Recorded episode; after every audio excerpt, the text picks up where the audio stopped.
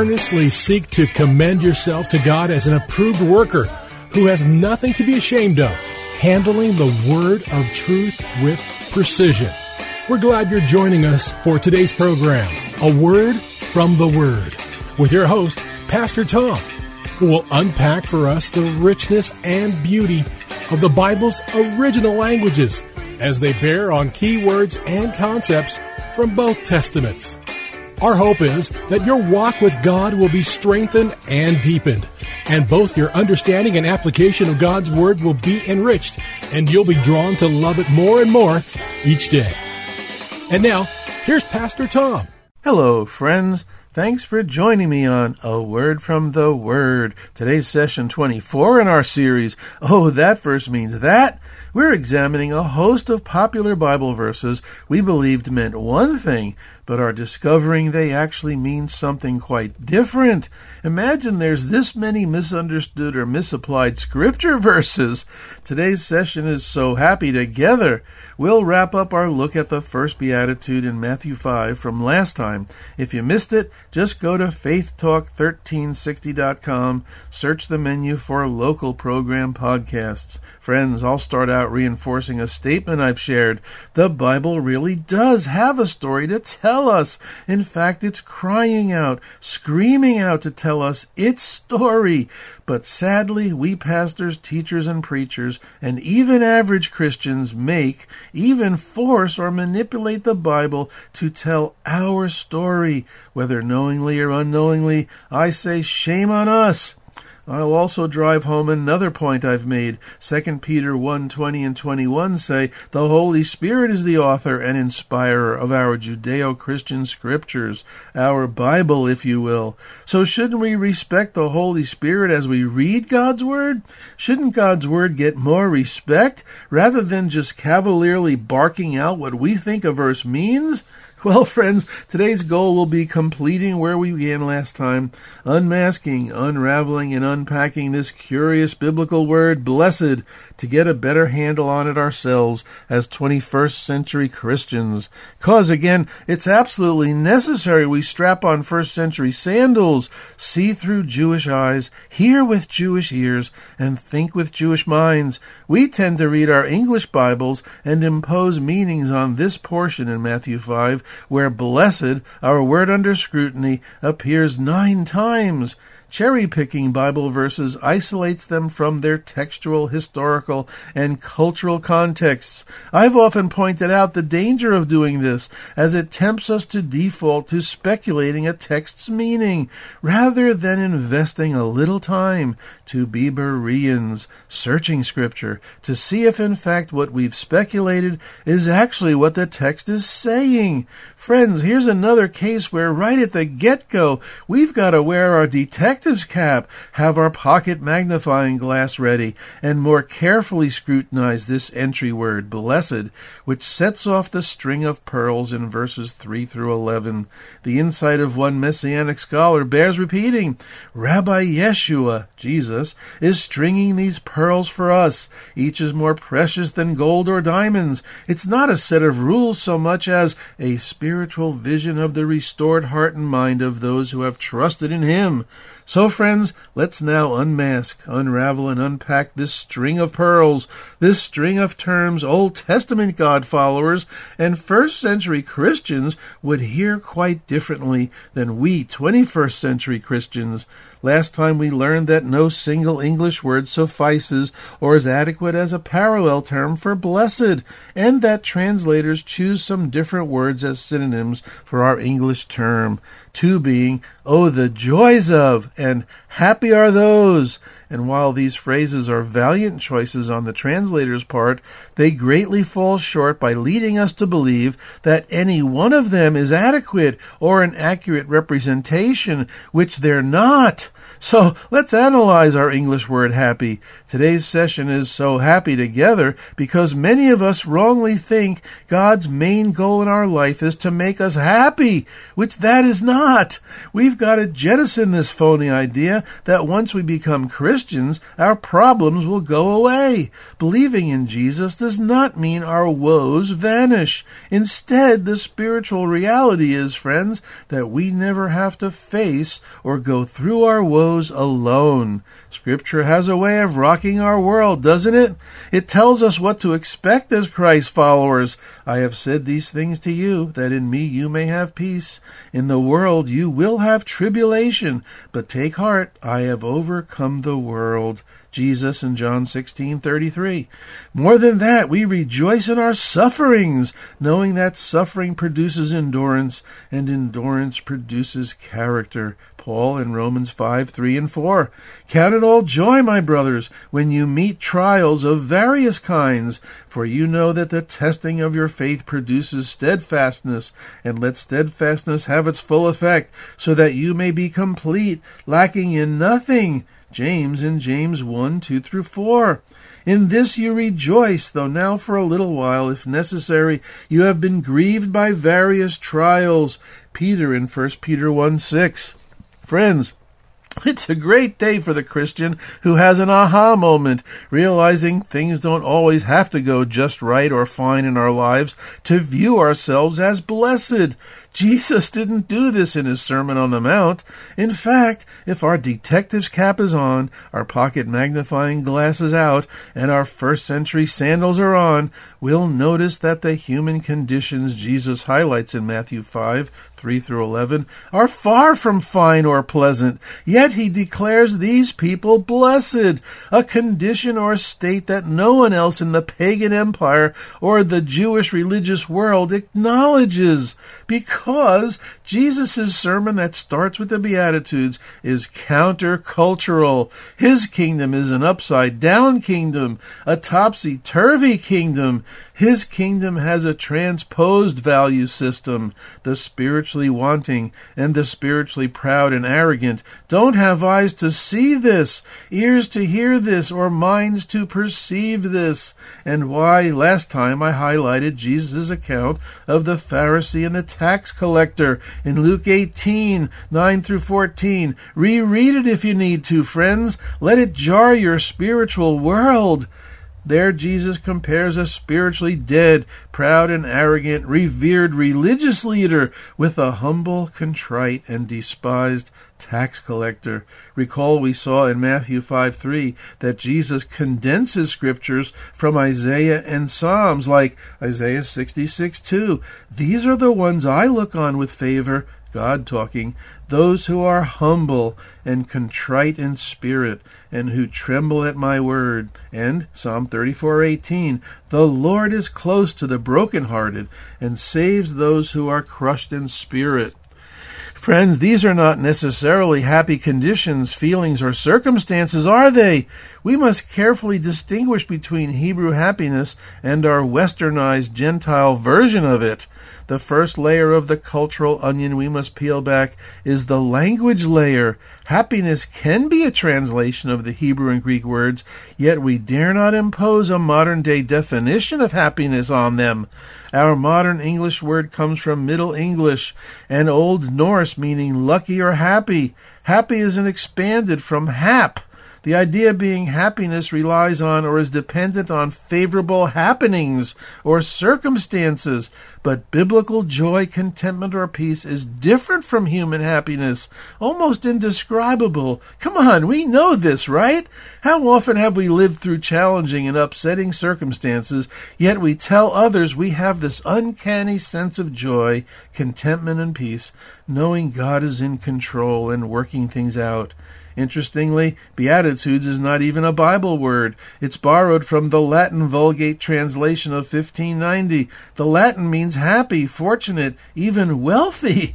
But both the Old Testament Hebrew and the first century Greco Roman cultural context demand we interpret Jesus' Beatitudes in light of him re expressing truths already given by the prophets and psalmists in the Hebrew Scriptures. Jesus counts on his Jewish audience to know the Hebrew literary device intensive exclamation and why our English translations should more accurately reflect this by beginning with oh, the bliss of, or oh, the blessedness of, and eliminate the verb are, as the original language does in many cases, like Psalm 1. Friends, the important contexts I've shared convince me that Jesus' intent in the Beatitudes is to portray a present reality existing side by side, and not a result, as adding the verb in English implies. So this becomes a challenging expression to convey in English, and why we must be careful to not make Jesus confer on people a quote unquote blessing for something they've done. In other words, this state of bliss or blessedness is not a result of their works or actions. Rather, Jesus is God's mouthpiece declaring that these particular people are already in a condition that gains them access to God. And the first beatitude enlightens us to this condition poverty of spirit, or as I like to say, spiritual bankruptcy, a humble recognition of one's spiritual deficiency and realizing one's need for spiritual redemption. From God's vantage point, friends, this places one in a position to become united or one with God.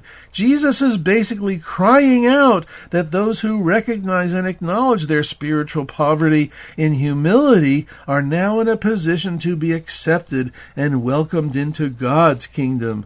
The blessed or blissful state is such because it's not based on health, wealth, or material possessions, but rather on the assurance and experience that we live under the guardianship and faithful care of the gracious Lord of life. And this blessedness or joy is not human happiness or joy in the sense of an emotional surge. Neither is it something we get from God. Rather, it's a state of our soul, a condition that abounds despite adverse human circumstances because of our oneness with God. In other words, our vital connection to Him or abiding in Him. Our oneness with God supplies the source of this inner condition.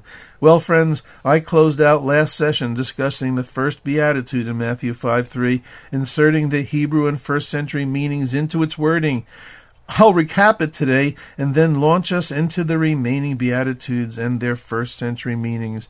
I proposed we hear it like this Oh, the blissful state, the enviable, fortunate, and favored position with God. The spiritually prosperous are the poor in spirit, that is, those devoid of spiritual arrogance, realizing their spiritual poverty, rating themselves insignificant, for the kingdom of heaven belongs to them.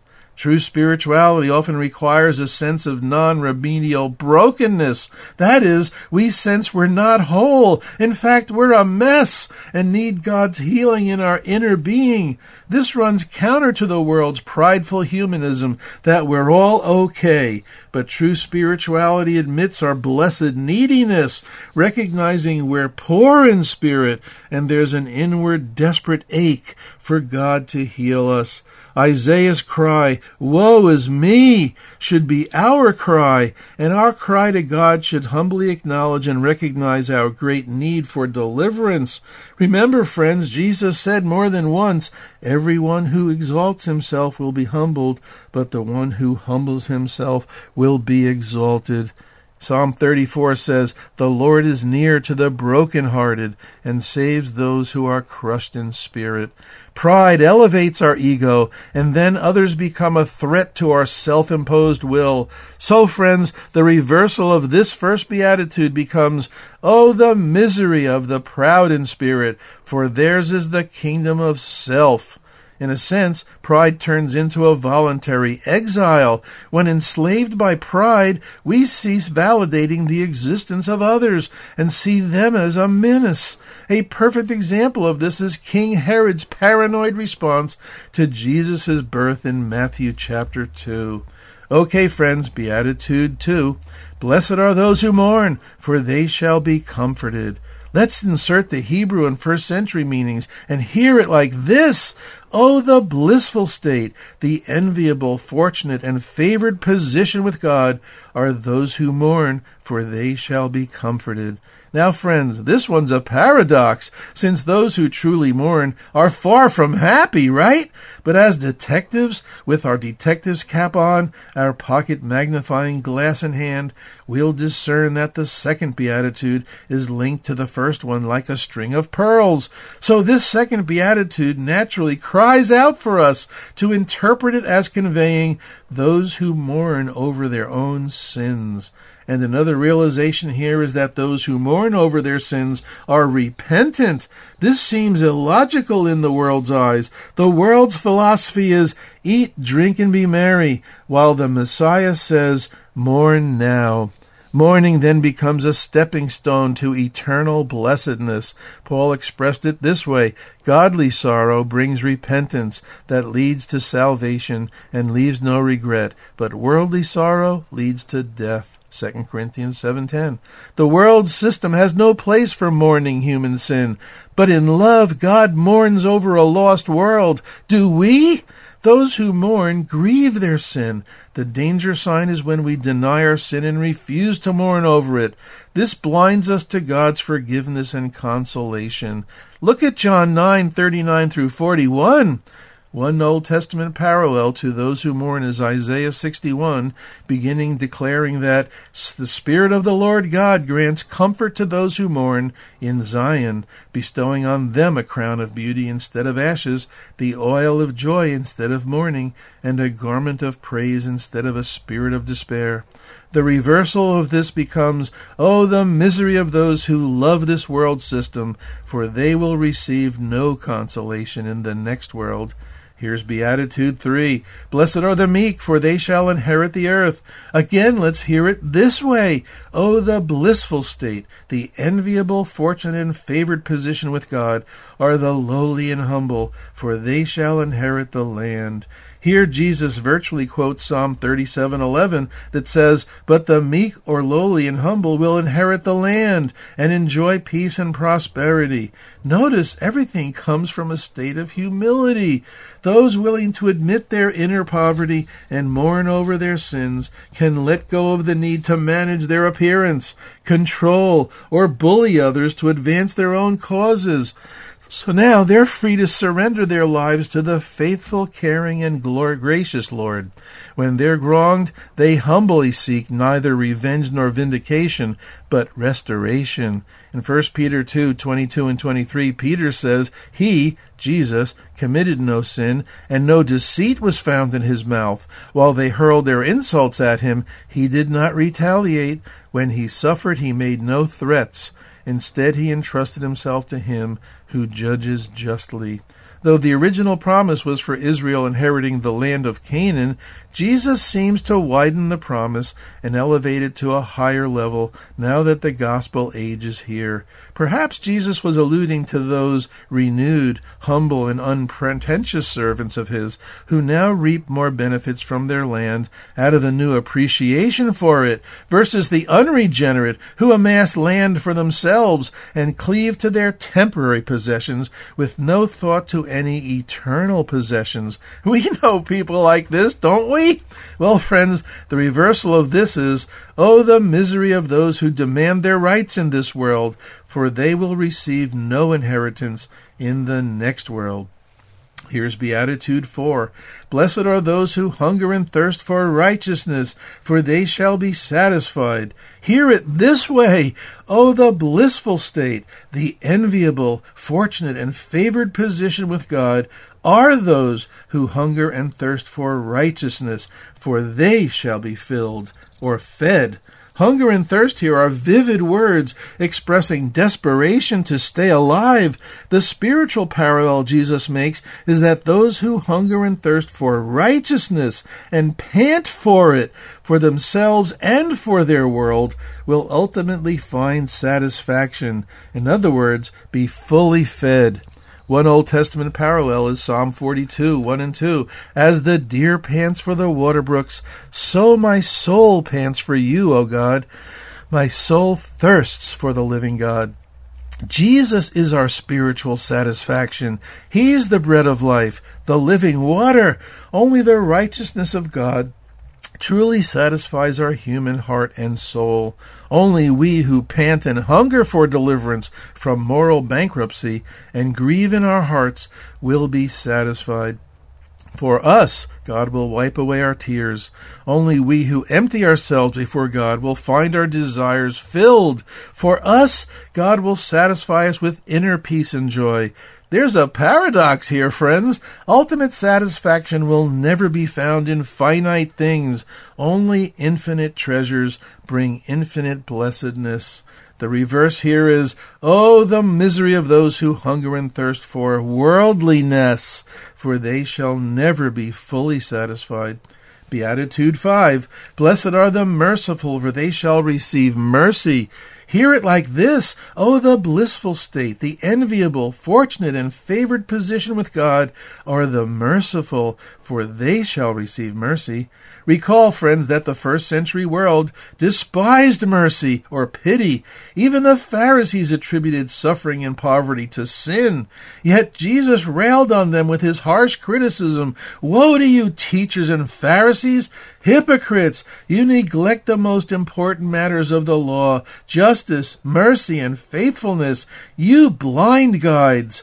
Hindus and Buddhists have karma, that suffering is a necessary evil and an unchangeable consequence for sins, either in this life or a past life. Jesus corrected these faulty premises, teaching that people should show sympathy and mercy to all who are afflicted. Read Proverbs 21:13. Sacrificial love is the outward practice of the merciful.